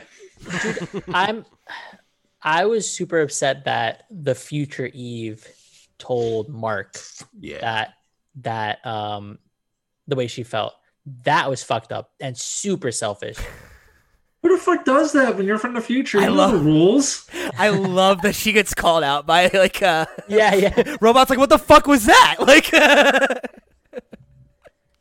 to be honest, that moment um really took me out because it it, it spoke. Oh, to Sean, a- you lost your camera. Could you? Oh, uh, am I here? No. Nope. You sure aren't. What Okay, the hell? well, sir. Yeah, sorry about that. I am trying to get it back now. Uh, here There we go. Okay, cool. Um, so one of the things that I felt about this book that I was a little frustrated by was how often Mark um, gets away with things or gets the easy answer or whatever. The first time we saw that was when he quits his job and he's like, "Damn, my dad's gonna be so mad," and his dad is like, "Well, why don't you just quit your job?" Um, he doesn't have to wrestle with whether or not he feels something for Atom Eve or whether or not she feels something for him or anything like that. He just plainly gets the answer. On top of that, it comes right after he's stranded on this planet where he just Mhm. bodied some guy and is like in this extreme crisis. He gets rescued and he gets an answer on this question that he doesn't even really know is a question. And I felt like, well, damn, let the story play itself out. Um, don't Okay. just force feed this moment. It, it, it felt very um jammed. And there were so many instances where I felt like, no, don't give Mark the easy way out. Let him work through this. Um, and I'm just not sure why why Kirkman made decisions like that. Sometimes it really was just I just didn't get that. I think that was one of the first moments I felt it. And like, uh, then he meets with Art and like kind of talks shit through. And I was like, ah, I don't know, man. Like, I had that sort of built out. I, I guess for me, would have felt more organic had that been built out where he he himself feels those things and has those conversations with with Eve. Um, because yeah, that that was that felt very heavy handed in. Okay, well, here's like a new plot thread or something.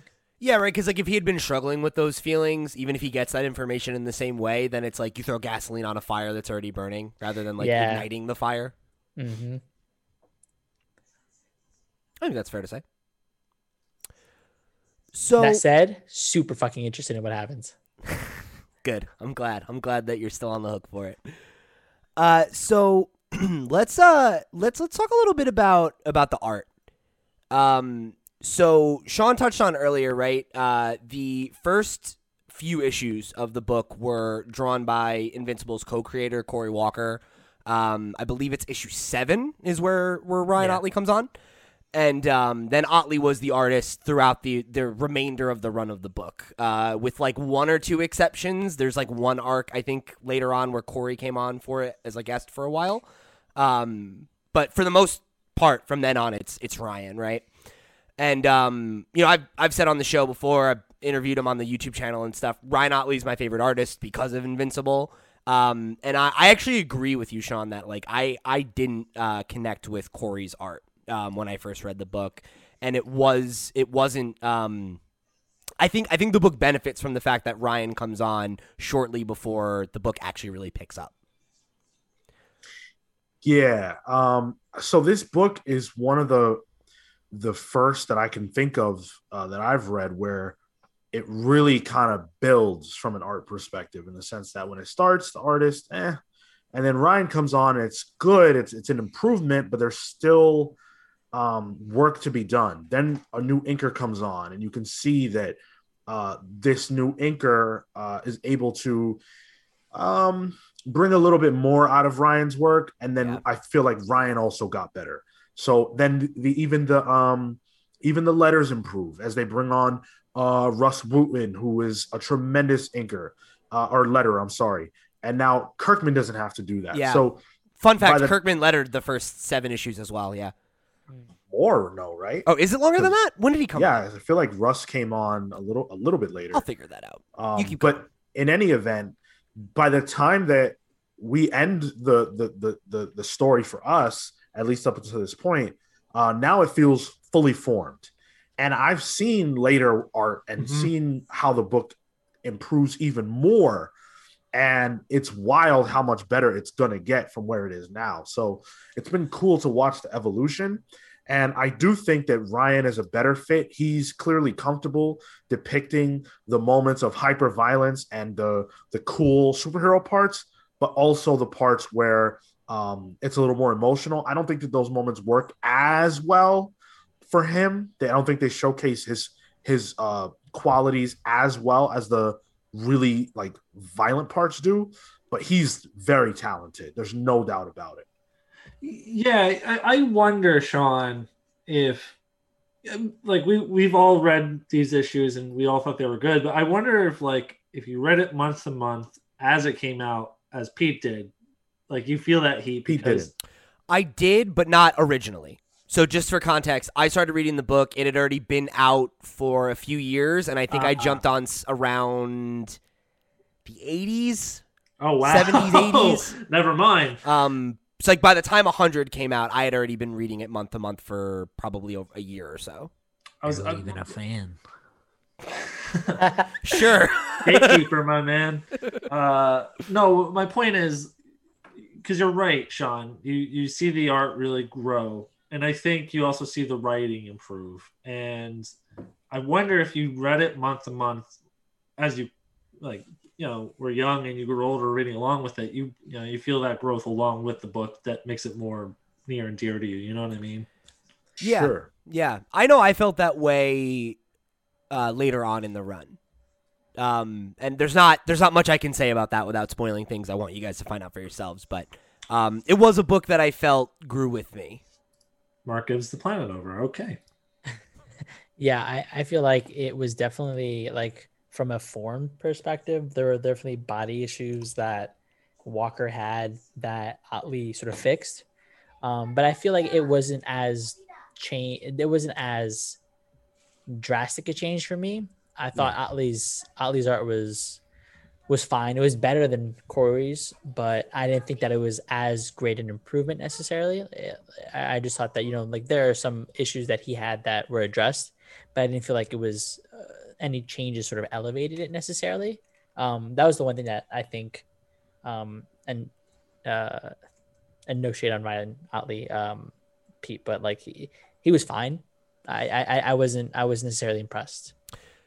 Well, I think, I think, uh, I- I would say that I I'm not necessarily surprised that you feel that way, given how much I've talked about how much I like his work, and that. Maybe that's what it is. But again, right to the point that you guys made, he he his style evolves a lot over the course of this book. He drew this book for ten years. sure. I, yeah, like I, I don't know much about what happens, but just having picked up those two issues that I spoke about earlier, I know for a fact that the art gets better. Yeah. Sure. And Okay.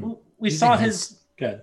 Even his stuff on Spider Man. I was about to say that too. Yeah. Yeah. yeah, oh, yeah. here fairly recently is leagues better than yeah, or, or improved over what we read in in these issues. Right. Yeah, and, and there's there's context there, right? Like he was a much younger artist. Uh, this was his first monthly uh, comic gig. Um, so there's there's things there, right? Like you you'll see his art develop quite a bit over these next several issues. Um, that's for sure. Uh, it was funny. He actually, I, I mentioned, he made a post about um, the issue. It was the second one where he introduced Monster Girl on Twitter today, and he he made a comment about how it was like over like over a decade ago, you know. And he's like, "Man, time flies." it's like, yeah, um, that was. I mean, that like, this book is like his whole career, you know. It's like this Yeah. and Spider Man. Yeah. Just like you, Pete. there you go. I mean, shit, right? To go from this to Spider Man, I think also speaks about how much better his art gets. That's sure. the big Yeah, show. yeah. If only he was able to be a little more consistent in Yeah. terms of getting things done fast, because that Spider-Man run is just does not feature his art very much. no, it's like not nearly enough. Um, Yeah. yeah, and I, I think he is an artist that likes to take his time. And Mm-hmm. like Invincible was a book that definitely experienced delays here and there because of that and some of the bigger arcs because you wanted to get it right. Um, cool. Yeah. So, Cale, did you have anything you wanted to throw in there about the art? Um, nothing, nothing that hasn't been said. No. Cool. Um, for me, reading in the compendium, I felt that uh, it was Cory Walker. Is the He's- first he- artist, yeah. Yeah, his his work it it feel it's not a, a drastic jump from his to Ryan's art. Mm. Like they're they're the uh, uh, uh, Kirkman made a really good decision with Ottley in that the the the style jump wasn't like you know, jarring. Yeah. completely jarring. Yeah. Yeah, I remember when I read it the first time, I actually didn't realize the art had changed until I was like an issue or two after it had switched, and I was like, "Oh shit, yeah, this is way different." Yeah. Tru- truly, like it it always takes me a while to settle into Ryan Ottley's art when I read it that way. Sure, sure. Has uh Crabtree always been the colorist, like throughout the whole thing? Mm, I don't think he was for the. I think he came on with Ottley. I'd have to double check that because I think Walker did colors for his own art. Because I feel like he also improved. I, I think at the very beginning, Walker's colors were super flat, um, and that style kind of stayed a little more consistent throughout um, a bit of the run. And then towards the end, like I, I was flipping through right now, and one of the things that I saw was like in the um, in the Mantis planet when the Viltrumites like come in. There's yeah, a lot more of a variance of of color. Um, There's a lot of stuff like this in the early issues where it's like more like muted, like natural, like earth tones or pastels and stuff. And that is Crabtree. He was around from from the very first issue. Okay, was he there okay so he he definitely I, I feel like i i could i could see him definitely grow Yeah, yeah, the colors definitely get more dynamic as thing goes things go on. Um, and I also think that um, be, as they get to more exotic locales, there's more opportunity for that kind of stuff, right? Like Mhm. coloring an alien world, drawing an alien world, you're gonna have a little bit more room to play around. yeah This- the Angstrom Levy stuff was was definitely like when when you start going like through the dimensions i definitely saw it then Yeah, I think it's issue 33 is like one of my favorite covers in the whole series. It's the one where it's Angstrom and it's got that really like hyper green background and it's just that close up on his face and he's got kind of like this pink hue on him and he just looks fucking insane. Um great great cover. This might not actually be a thing, but I I, I kind of wonder because this book is a book that takes place over many many many years, um, and I wonder how a- advancements in technology and art Mm, impacted that at all.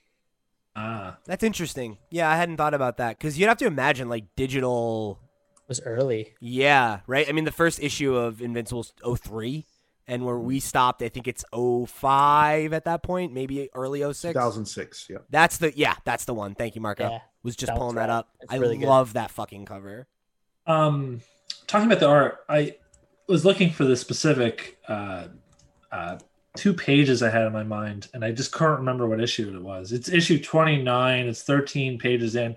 It's it's this two page splash play uh, page where um, you see all these panels behind them, but then you like this is a good, good example of just the art really shining. Uh, where Omni Man and, and Mark they're all bloodied up and stuff, and it really accentuates like the very comic book quality uh, of this of this story. Uh, it's great work by Ottley here. Some of the sometimes the blood was a little bit like it, it kind of took me out just because like there are moments where like the blood is just sitting on Mark's face and it's so bloody and so Yeah. crazy that it's just like, mm, come on, you know? Well, man, um, You would wipe that off.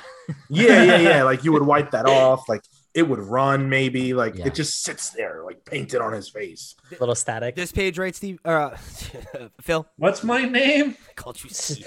steve the science dog Oh, hold on, let me see that again. the this one, right? The Yep, that's the with the one. Viltrumites? That's that's Yeah, the very that's good. one. yeah. that's good I remember looking at that page and I was like, I think Marco will like this page. Um, I love, uh, yeah, I love when Ottley does those those spreads where there's still the panels behind it. Yeah, that's Um, awesome. I love that. I love that. Uh, and that's something that he he does a lot when there are like big fights that he wants to like make feel like there's like you know a scope to it. Um, that you can get all of those individual beat for beat moments. Um, with then this kind of like very dynamic image kind of put over top of it. Um, that's I love that as uh, a way that he he handles splash pages. So uh, the last thing I guess I wanted to try and and touch on right was we talked about our favorite characters and um and kind of the trajectory of a book as a whole, and I wanted to uh, kind of end the conversation. Um, you know, I think with with our with our main character here with Mark, right?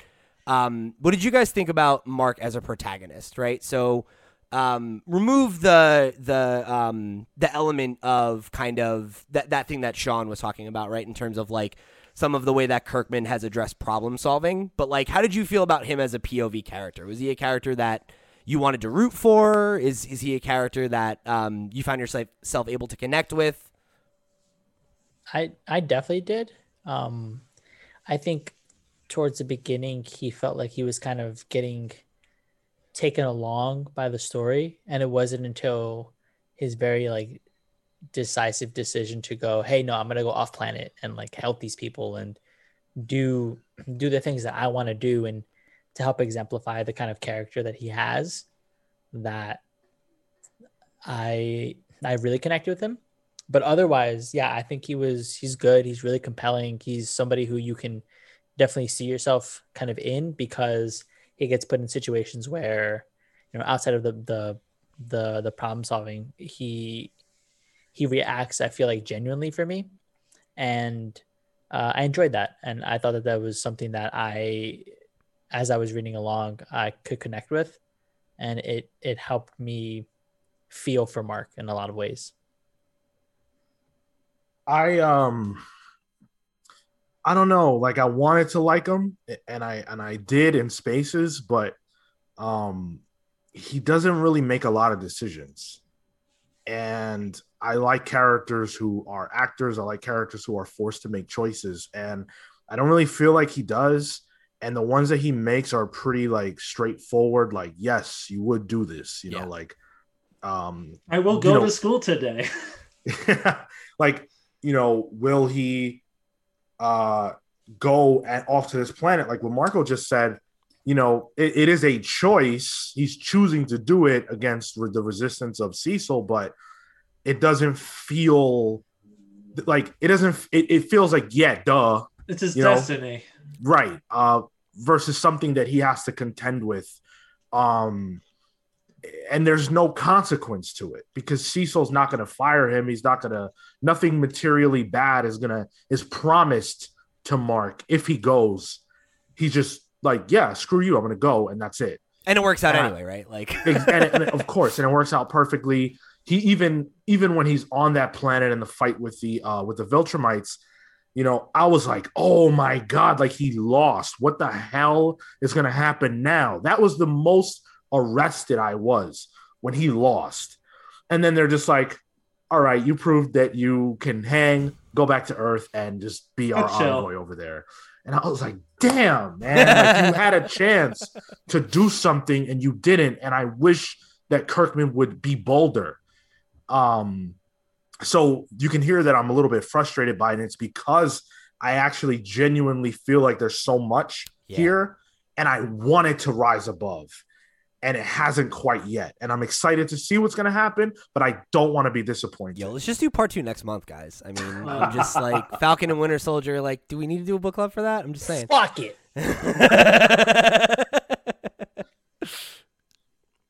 Um, also, I, I can't, we cannot get through this book club without me pointing out that, and I, I understand that this is, these things are a product of their time. And I, you know, I get it, but like he also is homophobic in a way that a lot of people were casually in those years. Mhm. Um, that, you know, I'm not going to ding it for too, too hard because I get it, but it's still a thing that is like, eh, I don't know about this. And then he also says someone's something or someone is retarded yeah and yeah that A was like a times, little you know um so those were things that i was like ah man robert where are you coming from with this book man Yeah, Remember dude. that word So uh, I'm, I'm glad you brought that up. That's I like I, I said I've got my all my oh notes. sorry dude No, no, no, no, no. You're good. You're good. I wanted to talk about it here. Um, and, and I was I was gonna wait until everybody else had said it, and then I was gonna go on that. But um, yeah, let's pull on that thread, right? So, um, that is the thing. Because right in this this reread, my my overall takeaway is that um, I think the book has has mostly aged well. Like it, it is living up to my memory of it, which is not always the case when you go back to something that was formative for you, uh, especially at a time where you were more immature. Um, and that is the thing, the thing that sticks out to me more than anything is just like stuff that is that just hasn't aged well, right? That is like stuff that was um, super commonplace at that time, right? In 2003, you know, I don't know a young high school to college age boy um, that wasn't saying, you know, retarded or gay or whatever in these like casually casual um, ways, you know, that are that are like not not cool. Um, I will say I remember uh, that the book circles back around on some of that stuff at some point. I'm interested to see how I feel about its resolution of that and like how it addresses the fact that that's something that is present in the earlier parts of the book.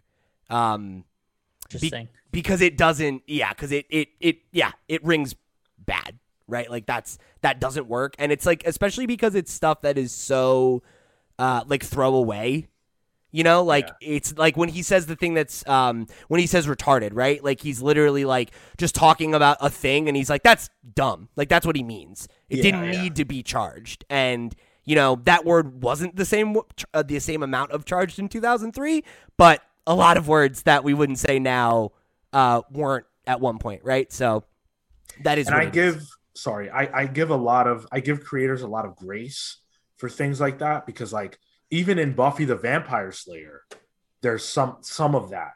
Um, and I love that show. And, and forget about the Joss Whedon part because I'm not Yeah, yeah. that's not what this is about. But like there's a lot of that type of stuff that does happen. Um, the only reason why it really stuck out to me was because of the the amount of times where it's like, oh, this is gay, or you're gay, or this is gay, or you're this is gay. his It's like uh a lot. Like, whoa. yeah his Really? Wasn't roommate it- in Was it college like three times. It's, It wasn't, man. There was a sequ- There's a sequence where he flies with his friend, um, and he's like, "Oh, this is gay." Then he then he flies with someone else, and that it's person's with like, eve "Yes," and she and says it. But then he right. also flies with uh the the really muscular black dude. Uh, yeah, that's right. Yeah, yeah. uh, and he, and and he's like, "Oh, The cinder Uh, block guy. Yeah, yeah. yeah, yeah. He's like, "This is," and then Mark's like, "You don't have to say it." Um, yeah then when they're in the when they're in college and they're in the dorm he's like oh you came for me first oh that's gay and then he's like no you're gay because you wanted me to be here for you 1st Uh-huh. it's like there's a lot it's a lot Yeah. Yeah, and and to to Marco's point, like it's it's probably four or five times through the 35 issues that we read, but like it's enough. Like it's a running joke, you know? It's a exactly it is a joke it's a it is a running joke and that's what if it was a singular instance or a couple of times i would i probably wouldn't have said anything but you know Yeah, if uh, it had just been the first time with William, I think it would be like okay, like but it's the fact that you go back to that well and that it's like oh yeah, this was fine, right? Like and it wasn't. You know, maybe I'm crazy, but I feel like even like 15 years ago, as like uh, yeah, people said it, but like harping back on it always felt awkward. I don't know. um I don't I mean like? I, I get what you're saying, but I, I think it's just kind of like I, I'm I'm with Sean in terms of like I don't feel like it feels particularly egregious or charged compared to anything else of that time. You know, like you go back back and watch like a comedy, like go watch Superbad right now, right? Like there's a whole section of Superbad where they're like, "You're a fag," you're, you know, and it's like that's what they're doing, you know, and it's like that's not cool, but that was a thing that people were doing at that time, you know, and it's like I'm not trying to defend it. That's I, I it's it's I that's why I wanted to call it out because as a book that I've said is my favorite, and right, like it's a thing that does embarrass me about it, um, because Hmm. it yeah, it's it's childish, it's immature. That said uh i'm definitely not even i'm not trying to say that i think there's anything behind it i i, I I'm, Sure. I'm pretty sure there's not. Yeah. I think Yeah. I, I am confident to say as somebody who has read enough of Kirkman's work to say that like I don't think that that's representative of his attitudes or politics. Um, for for the for the time that it was, I think it it meant what it was in that reference frame, and like that was the extent of it, uh, at least the way that I'd read it. Um, yeah, you know, like Pete's ableist and uh, homophobic. oh my like- God! Come on! This I is wish your it- favorite book.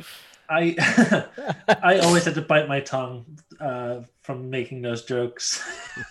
I also really wish that like the black characters weren't either in comas or evil or like irrelevant.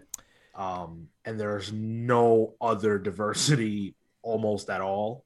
I Um, mean, like, yeah, like all of the characters that are not white are like, you know, they're characters we haven't spent a lot of time with. yeah, yeah. Um, right? Because even like like Dupli-Kate is in, introduced in the first like couple issues, and it's like how how often has she had like anything to do? She's also like the big the biggest thing I can remember about her is that you know Immortal is you know with her, having sex with her. Yeah. Yeah. Right? Well, and so was so was Rex, and Right. if I'm not mistaken, I feel like later on that's a whole plot thing too. Uh, Well, if you don't know, then I do. I. I can't. It's one of those things of like, how do I talk? I can't speak to that without saying Yeah. things. um, but also her powers are eh, based on like a whole, uh, like, you know, almost racial stereotype. Oh, the ancient Chinese, you know. I mean, to be fair, so so is Monster Girl, right? Like her powers are also from a, an ancient. It's like, oh, it's an ancient gypsy woman magic thing. It's like, I feel like that's kind of like a tropey thing that it's leaning into. But Oh, I like this part of the, of the book club where everyone comes nitpicks Pete's favorite book and Pete has to defend it. said that's not what I'm doing. But okay. I think it's I think it's it's it's fair to point Yeah. these things out, and and Pete certainly is not. um He clearly gets it. So Mhm. Thank No, you. I'm just, I'm just, I'm just, I'm just razzing him. Now, let's Uh, keep kicking him while he's down. this is going pretty well so far, so I'll take it. Um, I, uh, I think that that is one of the things that um, you know we talked about it on the the show proper a few weeks ago, right? About like what is so exciting about the animated series, um, and that it is that there it's it's kind of be a reimagining as much as it is a retelling. Um, and I think it'll be cool to see the ways in which it can kind of, um, you know, like clean up some of the parts that uh that have not aged well and can kind of um you know try to try to do something a little bit different. I'm will- so glad you said that because the the one of the immediate thoughts I had after finishing the reading was, um, man, I would kill to see a version of this story that is modernized and uh, compressed because I feel like my absolute biggest problem with this book was that there was too much dialogue Hmm. that was irrelevant and not enough dialogue about what was relevant. I cannot tell you how many times I literally looked at the page, saw that the characters were talking about nothing, and skipped it. And it, I, I think that that part of that is probably due to the way that storytelling in comics has changed since 2003. Now writers are a lot more comfortable with letting the art do what the art does and let the dialogue tell you things that the art can't tell you um, or that there's a marriage there. But there were so many times where you could look on the page, see what's there, and then know what's happening, and then the dialogue is just telling you what you're seeing or saying something that is irrelevant or reiterating a point that's been made several times sure sure and that grated on me hard. Um, in addition, there were a lot of times where the same thing would happen over and over again. How many times did the the two like the oh I'm a clone I'm not a clone those guys? How many times did they have that thing happen? And it's like okay yeah this is funny. I really enjoyed it the first two times, and then it's just like okay this keeps happening. How many times do we see that the mom drinks? They showed that like every issue. How many times did we see that um uh Mark had to dip out on somebody. Like that happens every issue. So I would love to see. I I, I feel like this could have been 20 issues or or or 25 issues if you cut out the fat. So in a version of this story that's going to be animated, or even if they went back to it in comics, I would love to see how they would approach it now. What has Robert learned that can make this story better? And I think we're gonna get that with the animated series. and you- uh, that was that. I think that's a, a thing that's interesting to, to look at this with this book too, and it's true of The Walking Dead as well, right? That like Robert worked on both of these books for so long, and that when he started them, he was very, very blue. Like he was a new writer; he had not done that much, um, and he was fairly young in his career. And you know, you see his voice and his style evolve a lot over the course of the 13 years of the run. You know, Yeah. Were, were you guys going to say something about the fact that I said he was a blue writer? That's a He's green. Oh, is green is the term. Got it. Cool. Yeah. Thanks, Gil. Blue blue means he's like Sad. well well no, it means No. he's like raunchy and Yeah, yeah. Oh, okay. right, yeah. Didn't mean Oh, that he one. does it really? he uses words like retarded and gay. well, uh, uh, yeah, I I'll be honest. I, I think that this book is a lot better. It's a lot more um the concept of it and the ideas that he has are better than his ability as a writer. I don't feel like there's a lot of uh style or like high quality high quality dialogue and things like that throughout this book at least to this point i feel like this book works based on the idea that he has um, and the fact that a lot of people love you know interpersonal drama between teenagers and that i think is what he gets by on at least to this point i don't think he's like this amazing writer yet cool.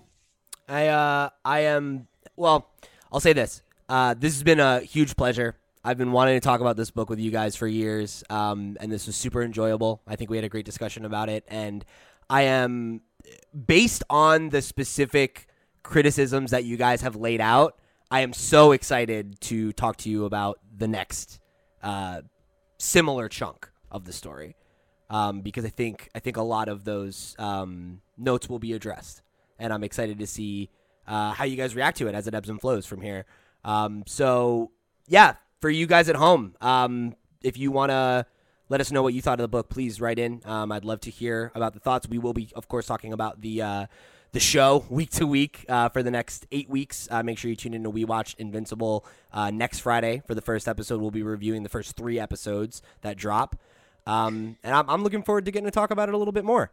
So before we uh, we land the plane here and head home, um, you know, we'll wrap it up. We'll give our kind of final thoughts. Um, your you know, if you want to throw a number on it, feel free. And then if you want to talk about with whether or not you'd recommend somebody else check it out, um, Sean, why don't you start? uh sorry i don't know if you care but the show starts this week but Oh, this won't be out uh, until Well, no. Oh, you're right. This comes out the following week. You're right. I'm thinking it's coming out now, the day we're recording it, which makes no sense. So it last week. So it's already up. You can go check. there you go. Check it out. Uh, our Ooh, first episode. quickly. um, the the deal on Amazon on Amazon Prime volumes one through three are free with your Prime subscription from March 22nd to May 4th. Oh, That's beautiful. pretty good. Beautiful. Nice. Get reading. Yeah, check it out. Um, Uh, so Sean? yeah, final thoughts. I think that uh, this is a world that I'm very happy to be uh, in. I think that there's a lot of really interesting characters and you know um, compelling stories that are being told. I'm a sucker for you know, like I said, like that teenage drama and that you know all that type of jazz um, and the familial drama.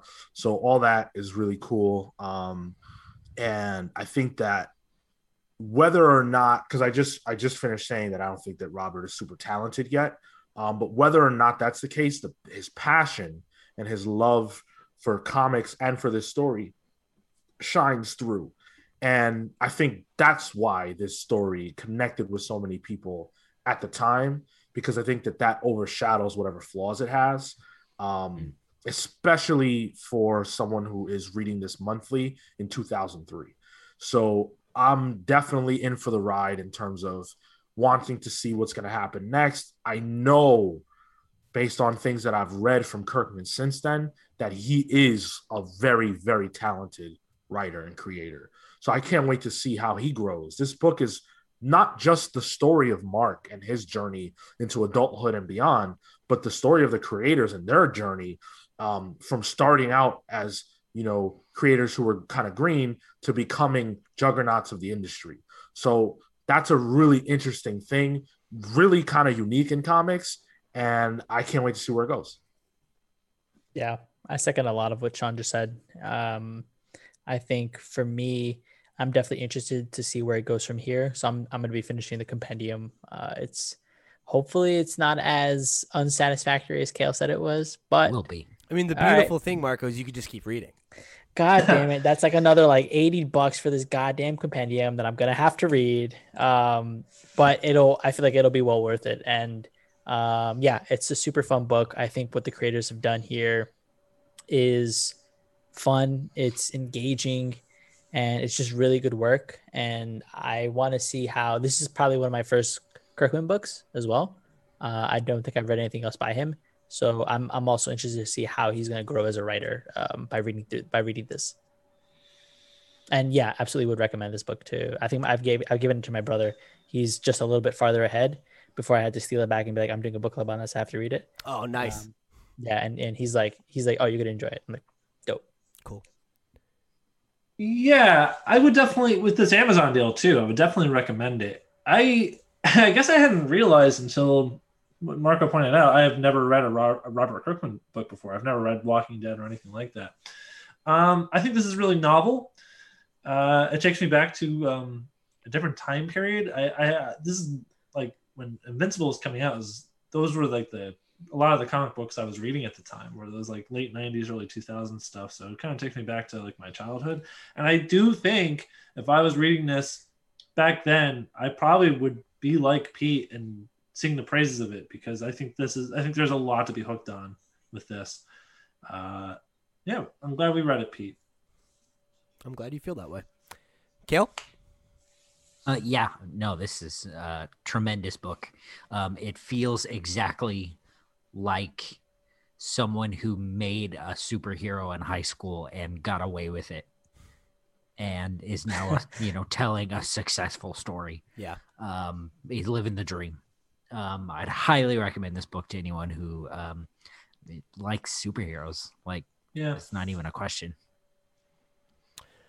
Yeah, so to land the plane on my thoughts, right? I said at the top, it's my favorite book of all time. Um, I love Invincible. It struck a chord with me at the right time. Um, it was a huge motivator for me to get into image and to explore more indie comics, and it was it was a good um, gateway drug to those things because it felt familiar to me because it is in a lot of a lot of ways a lot like a Spider-Man story, um, but you know was able to kind of swerve in ways that um, big two books are, are not always allowed.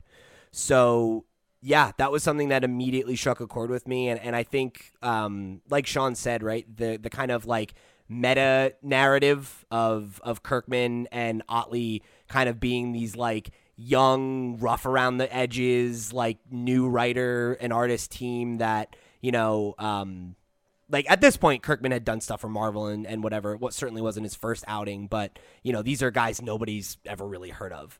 Um, and then they, you know, became um, who they are today, right?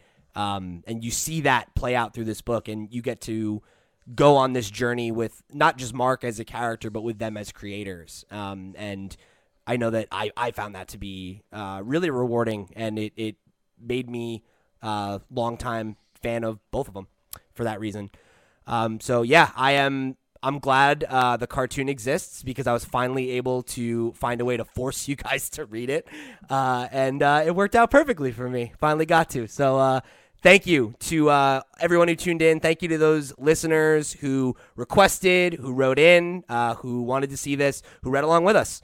Um, let us know what you thought, and uh, make sure you go tune in again uh, for our first episode of We Watch Invincible. We'll have the next one for you later this week, uh, where we'll tune in for episode four, and uh, we'll be keeping up with it. And um, of course, you know, uh, when season two rolls around, we'll be back for another one of these bad boys if I have anything to say about it.